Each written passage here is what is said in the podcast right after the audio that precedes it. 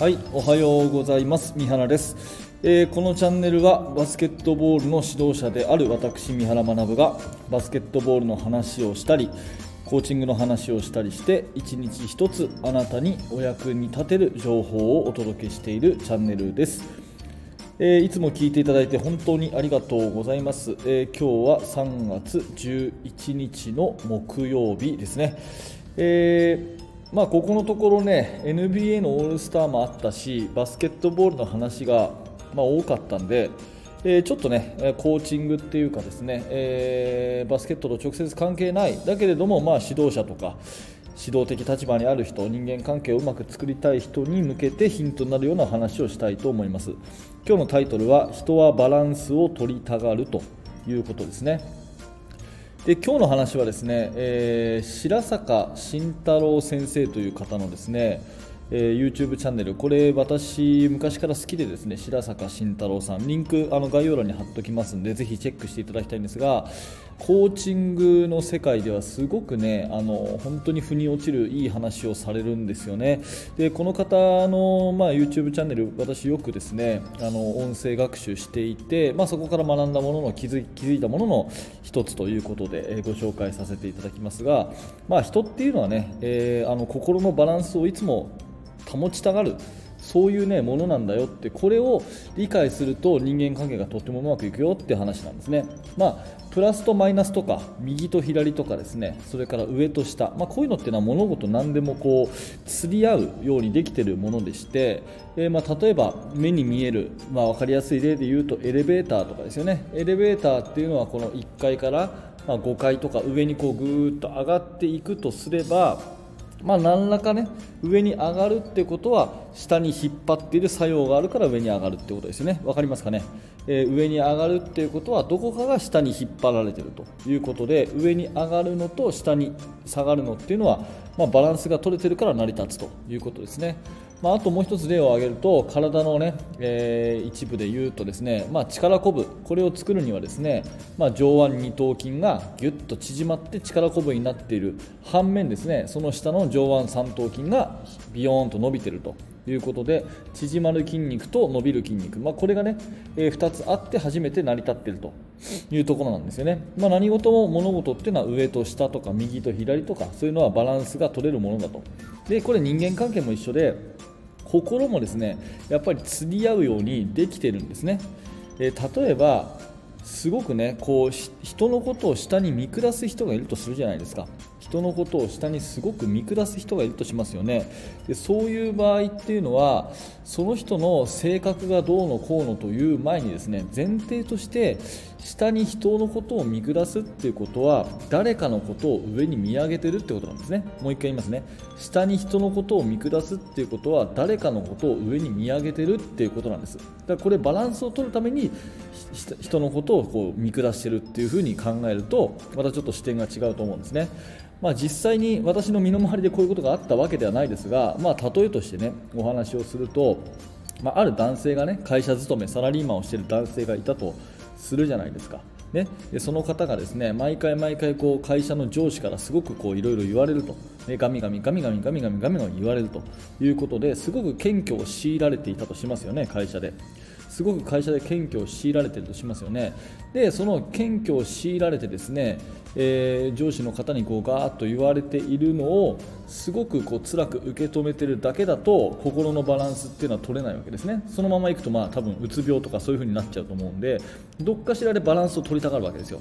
じゃあどこでバランスを取るかっていうと家に帰ってからね奥さんにすごく偉そうな態度を取ったりねすごく奥さんのことを下に見下したりとかそういう風にしてなんとか心のバランスを保つわけですね、うん、でそうなるとですね、えー旦那さんから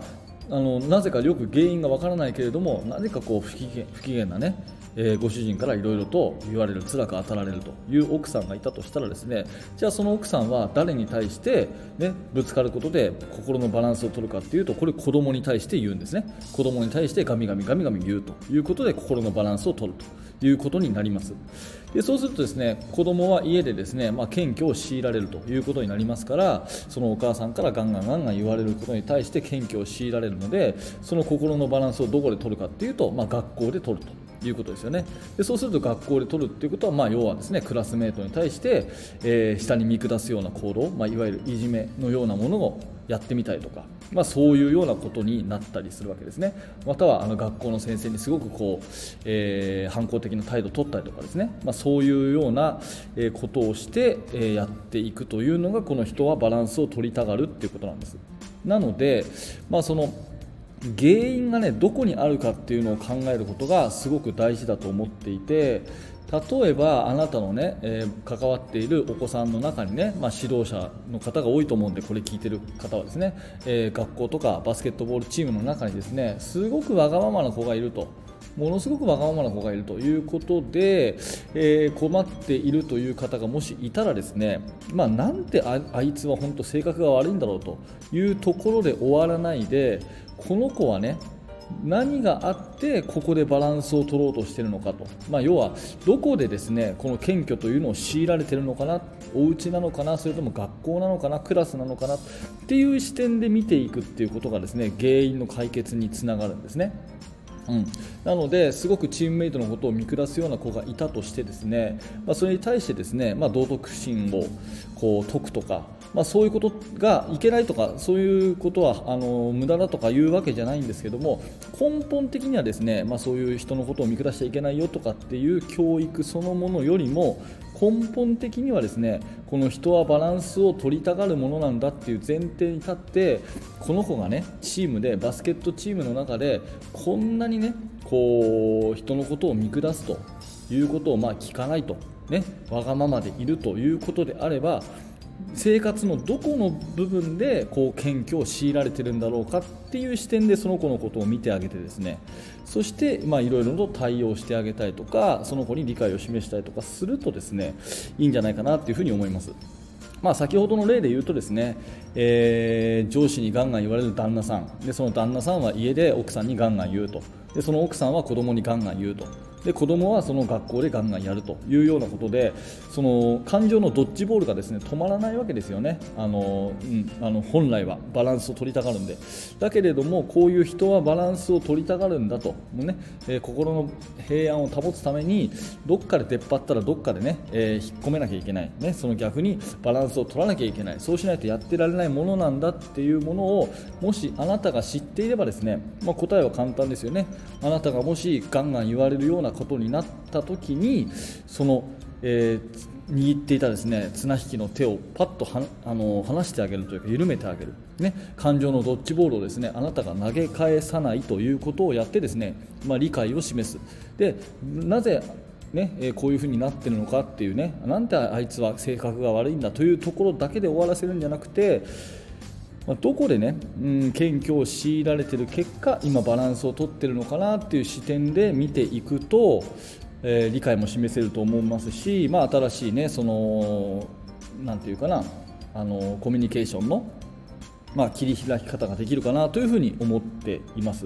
まあねえー、こういうところもですねあの広くまあ、勉強してですね、まあ、人間関係っていうのをうまくしていくっていうことがですねその指導者、えー、教師、コーチという立場であればですねやっぱり大事なことかなというふに思います、まあ、このチャンネルではですねバスケットボールのその技術的なこととか戦術的なこととか、まあ、あとはですね、まあ、時には勉強にならない、まあ、単なる NBA の雑学みたいなものも喋っていますけれども時にはね、えー、こうした、え、人間関係コーチングというようなところもですね、え、言及していきたいなと思うので、え、ちょっとね、えいつもとは違った視点ですけれども私もねもうそんなようなことを日頃考えていて、えーまあ、人と接するときはそんなことが頭の片隅にあるよというお話をさせていただきました、えー、人はバランスを取りたがるということでですね、えー、何か参考にしていただければ幸いです。はい、えー、ありがとうございました、えー、このチャンネルではですね毎朝7時に、えー、バスケットボールの話とか、まあ、今日みたいなコーチングの話とかですね結構幅広く、まあ、少し緩めにですね、え、お話をしていますので何らか役に立ったというふうに思っていただけるのであれば、え、高評価のボタンそしてチャンネル登録や、えー、ポッドキャストのフォローをしていただいて、え、また明日7時にお会いしましょう。えー、バスケットの指導者の方であればですね無料のメルマガ講座というものをやっております。こちらね、え登録していただきますと私からあの無料でね、えメールそれから特典教材もプレゼントしておりますので、えー、ぜひぜひ覗いてみてください。はい、えー最後まで、えご清聴ありがとうございました。三原学でした。それではまた。